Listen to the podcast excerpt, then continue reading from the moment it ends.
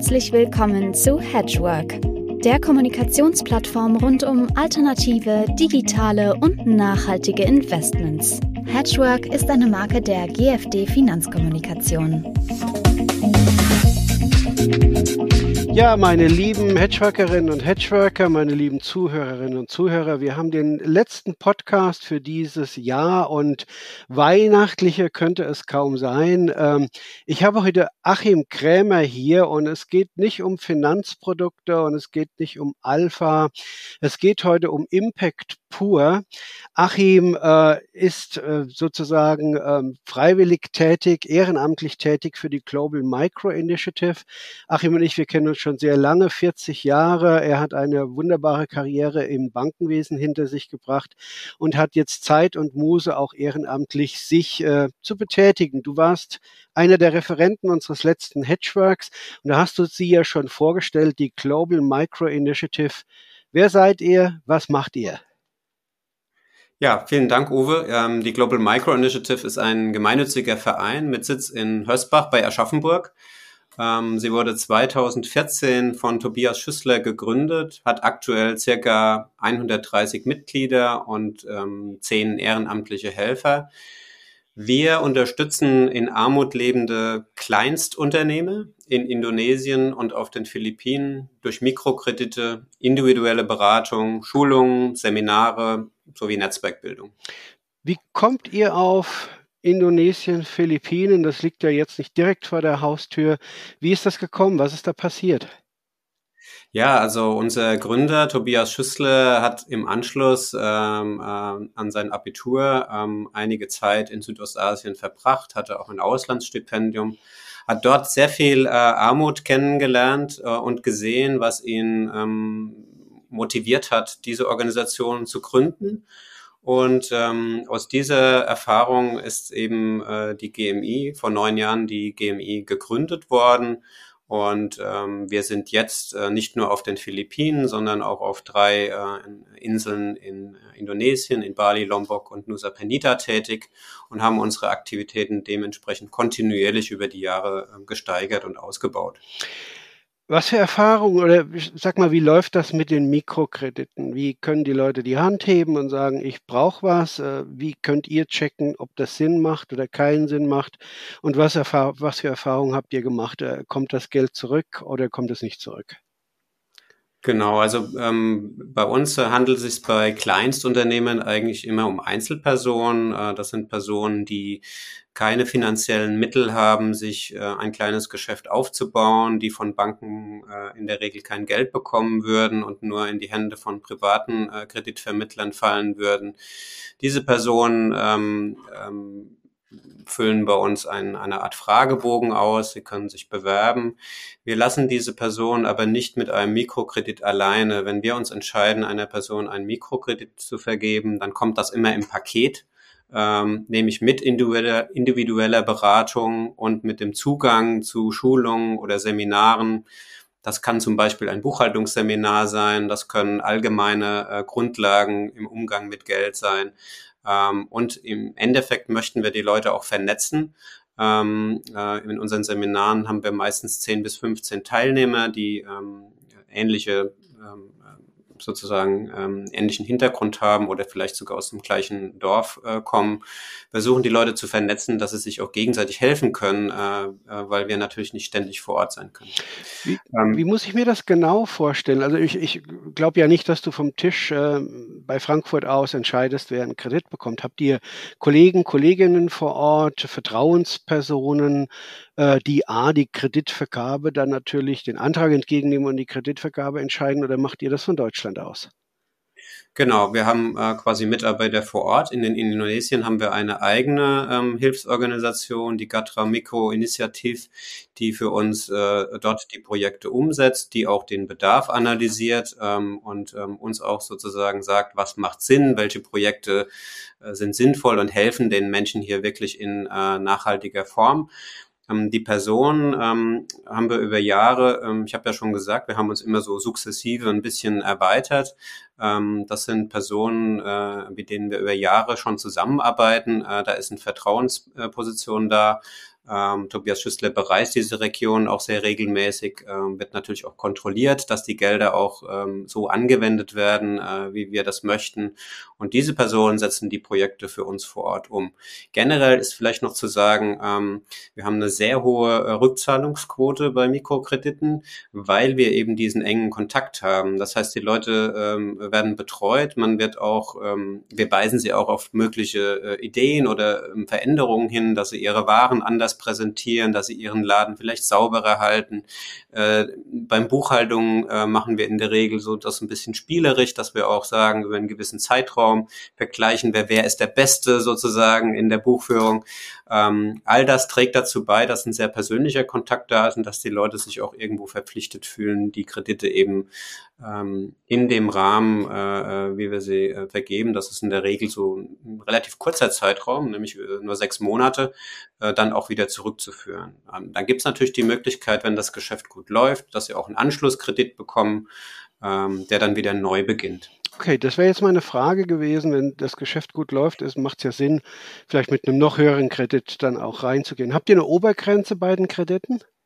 Genau, ja, unsere Obergrenze sind 500 Euro Gegenwert. Mhm. Ähm, der Einstieg ähm, war mal in der Vergangenheit äh, fünf bis zehn Euro. Das hat sich jetzt auch ein bisschen eher Richtung 70 bis 100 Euro hochgeschoben mhm. über die über die letzten neun Jahre. Mhm. Ähm, so in diesem Rahmen bewegt sich das in der Regel. Okay, wunderbar. Äh, Bildung ist ein Thema, das ist bei euch irgendwie einfach mit dieser Kreditvergabe gekoppelt, so habe ich das zumindest begriffen. Ähm, wie, wie geht ihr dieses Thema allgemein finanzielle Bildung, wirtschaftliche Bildung an? Ja, also unser Motto ist ja im Endeffekt Hilfe zur Selbsthilfe. Das heißt, wir wollen, dass diese Personen ähm, über einen gewissen Zeitraum äh, oder nach einem gewissen Zeitraum unabhängig von unserer Hilfe äh, leben können. Das heißt, Bildung sehen wir eigentlich als, als zentrales Element, weil Bildung ermöglicht dann auch den nachfolgenden Generationen ein besseres und selbstbestimmtes Leben. Ähm, man muss sich vorstellen, diese Menschen leben ja immer in größeren Familienverbünden zusammen. Das heißt, wenn wir jemanden unterstützen, dann helfen wir nicht nur der Einzelperson, sondern letzten Endes erreichen wir ähm, auch mehrere Menschen, äh, äh die in diesen Familienverbund äh, integriert sind. Und das sorgt zum Beispiel dafür, dass Kinder eben länger zur Schule gehen können oder qualifiziertere mhm. Abschlüsse erlangen können. Mhm. Sehr gut. Habt ihr, ich sag mal, euch so KPI-System erarbeitet, wie ihr Erfolg von Impact messt? Wann, wann sagt ihr, dass ihr erfolgreich seid? Ja, also vielleicht noch ganz kurz zum, zum äh, Thema Bildung, ähm, um das nochmal so ein bisschen zu veranschaulichen. Ähm, Wirkung von dem, was wir tun, kann zum Beispiel in der Optimierung von der Geschäftsführung, das heißt breiteres Produktangebot, gesteigerter Absatz, höhere Profitabilität liegen, aber auch in Verbesserungen eben der persönlichen Finanzsituation. Und ähm, das sorgt zum Beispiel dafür, dass man auch für Notfälle äh, im Familienverbund äh, entsprechend vorsorgen kann oder eben die Kinder auf eine weitere führende Schule schicken kann, die dann vielleicht später sogar wieder die, ähm, äh, die älteren Personen äh, finanziell sozusagen unterstützen können. Zum Impact. Ähm, ähm, ich hatte es schon erwähnt, wir haben einen Eingangsfragebogen, in dem wir ähm, verschiedene Indikatoren äh, ähm, abfragen und das Gleiche tun wir auch wieder ähm, bei äh, gegen Ende der, ähm, der, des Projektes. Ähm, diese können natürlich qualitative oder quantitative Art sein. Also gängige Faktoren wären zum Beispiel prozentuale Anstiege von Umsätze, Einnahmen, zusätzlich erworbene Kompetenzen, die Sparquote, die Anzahl von Krankenversicherungen, die man vielleicht äh, in der Familie ähm, hat. Ähm, und die, ähm, diese Auswertung, äh, wie gesagt, vergleichen wir. Und ähm, man kann dann natürlich in einer weiteren Auswertung auch anschauen, wie sich diese Veränderungen ähm, auf mehrere Familien innerhalb eines Dorfes oder einer Region auswirken, um das in, in etwas äh, breiteren äh, Blick ähm, darauf zu werfen. Wie viele Kredite habt ihr schon vergeben, so ungefähr, roundabout? Ja, wir haben ungefähr jetzt über die ähm, neun Jahre circa 700 äh, Kredite äh, vergeben. Ähm, äh, allein in 2023, wir waren äh, sehr aktiv dieses Jahr, haben wir 200 Mikrokredite vergeben. Ähm, das heißt, wenn man jetzt äh, sagt, wir haben eine Durchschnittslaufzeit von sechs Monaten, haben wir eigentlich immer 100 Kredite sozusagen äh, gleichzeitig am, am Laufen. Mhm. Ihr seid ja ein Verein. Wie viele Mitglieder habt ihr? Du hast es eingangs erwähnt. Genau, wir haben circa 130 Mitglieder im Moment. Ähm, man kann sich auf verschiedene Arten bei uns äh, engagieren. In der Öffentlichkeitsarbeit, äh, zum Beispiel durch Pressearbeit, Newsletter, äh, Geschichten über die Projektteilnehmer zu schreiben, Social Media Posts. Im Fundraising wäre es zum Beispiel die Unterstützung bei Infoständen, Vorträgen, ähm, bei ähm, Organisation von Flohmärkten oder Pfandbonspenden oder eben auch für ähm, größere Projekte, ähm, welche durch Fördermittel oder Crowdfunding finanziert wurden, einfach in der Projektbetreuung und Begleitung. Das bringt mich zu der Frage, das hast du gerade äh, gut gesagt, Fördermittel etc. Du, du arbeitest ja bestimmt wahrscheinlich auch, oder ihr als Verein, mit diversen Behörden zusammen. Mit wem und welche Erfahrung hast du da gemacht? Genau, also es gibt ja das äh, Bundesministerium für wirtschaftliche Zusammenarbeit und Entwicklung, das BMZ. Ähm, da gibt es verschiedene Organe, unter anderem die Schmitz-Stiftung, ähm, die Fördermittel für gemeinnützige entwicklungspolitische Projekte bereitstellen. Wir, äh, die GMI, hat äh, 2000 oder für 2023 in 2023 ein Projekt ähm, auf Nusa Penida durchgeführt, äh, für welches wir entsprechende Fördermittel der Schmitz-Stiftung erhalten haben. Ähm, außerdem gibt es zum Beispiel die Engagement Global, die im Auftrag des Bundes ähm, zu finanziellen Förderungen, Schulungen und Seminare anbietet und entsprechend gemeinnützige Vereine miteinander vernetzt.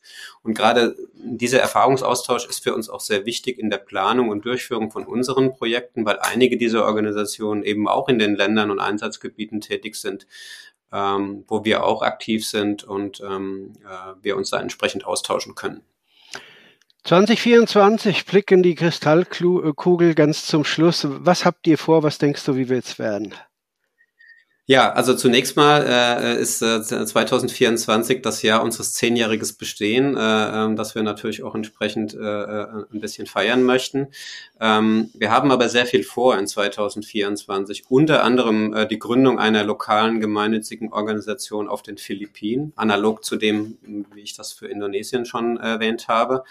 Dort haben wir inzwischen ähm, eine verlässliche Person gefunden, äh, mit der wir vertrauensvoll ähm, schon zusammenarbeiten, die die Leitung dieser Organisation dann übernehmen kann. Und gerade das hilft uns ähm, entsprechend den großen Bedarf in der Region Olangapo, wo wir tätig sind, äh, besser gerecht zu werden und eben mehr Menschen auf dem Weg aus der Armut unterstützen zu können. Des Weiteren äh, möchten wir äh, natürlich eine Fortsetzung unseres Engagements auf Nusa Penida gewährleisten, nach dem Ende des durch die Schmitz-Stiftung äh, geförderten Projektes. Und dafür ist es äh, eben sehr wichtig, dass wir ausreichend Spenden einsammeln können und auch die Anzahl unserer Unterstützer vergrößern. Ein besseres Schlusswort hättest du jetzt gar nicht machen können. Äh, wir werden natürlich eure Webseite und äh, eure Spendenkontendaten in die Show Notes packen. Ist eine gute Sache. Ich kenne den Achim seit 40 Jahren. Das ist wirklich ein solides Projekt und ich finde es toll, wenn Menschen sich engagieren für andere Menschen. Wir sind eine, wir sind eine soziale Community, einmal rund um den Erdball rum. Große Sache. Ich wünsche allen Hörerinnen und Hörern jetzt erstmal ein frohes Fest und einen guten Rutsch. Wenn es euch, wenn es Ihnen gefallen hat, bitte abonnieren. Wir haben dieses Jahr 65 Talks gemacht. Ich denke, dass wir 2024 auch wieder auf eine ähnliche Zahl kommen werden. Natürlich viel um Alpha, Alternatives, digitale, Kryptos und was auch immer in dem Bereich von Hedgework fällt. Dir, lieber Achim, nochmal ganz herzlich äh, Dankeschön und äh, ja, bis zum nächsten Mal. Vielen Dank, auch an die GFD.